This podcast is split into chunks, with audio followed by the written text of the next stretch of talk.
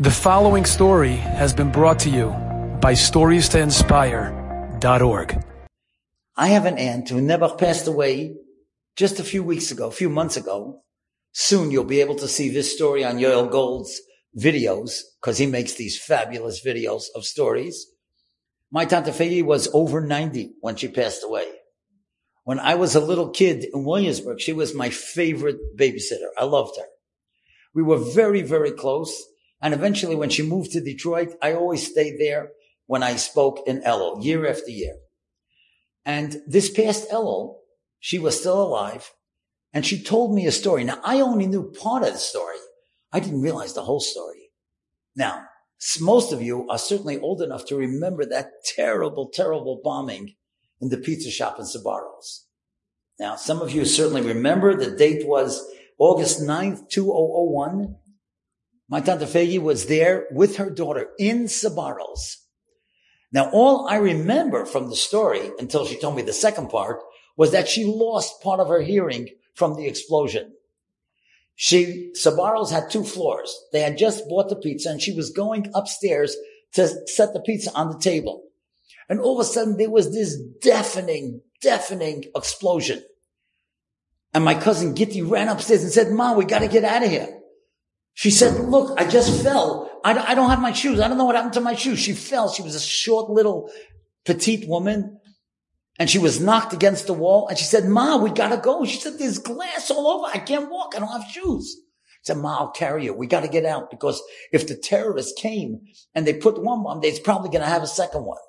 Now, Rahman al 15 people were killed and over 130 were injured.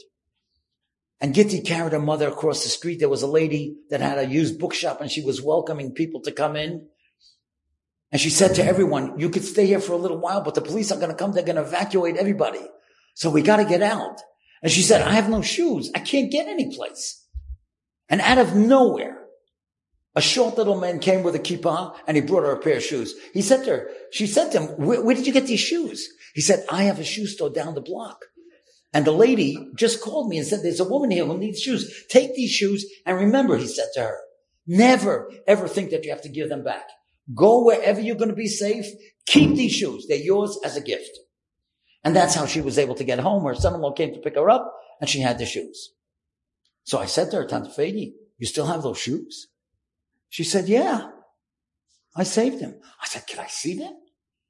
And sure enough, she brought them out and you could see the Hebrew letters of the shoe store. And listen to what she told me. She said, ever since I came back to Detroit with those shoes, for the last 20 years, any time that I feel that Hashem has done something to me that I want to complain and I want to say, God, why'd you do this? I take off my shoes.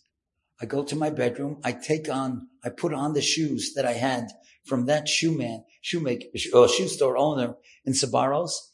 I wear the shoes and I look down and I say, thank you, Hashem. Thank you. I get the chills when I tell it to you.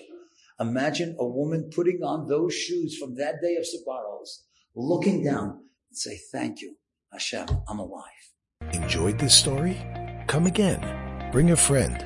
Stories to inspire.org.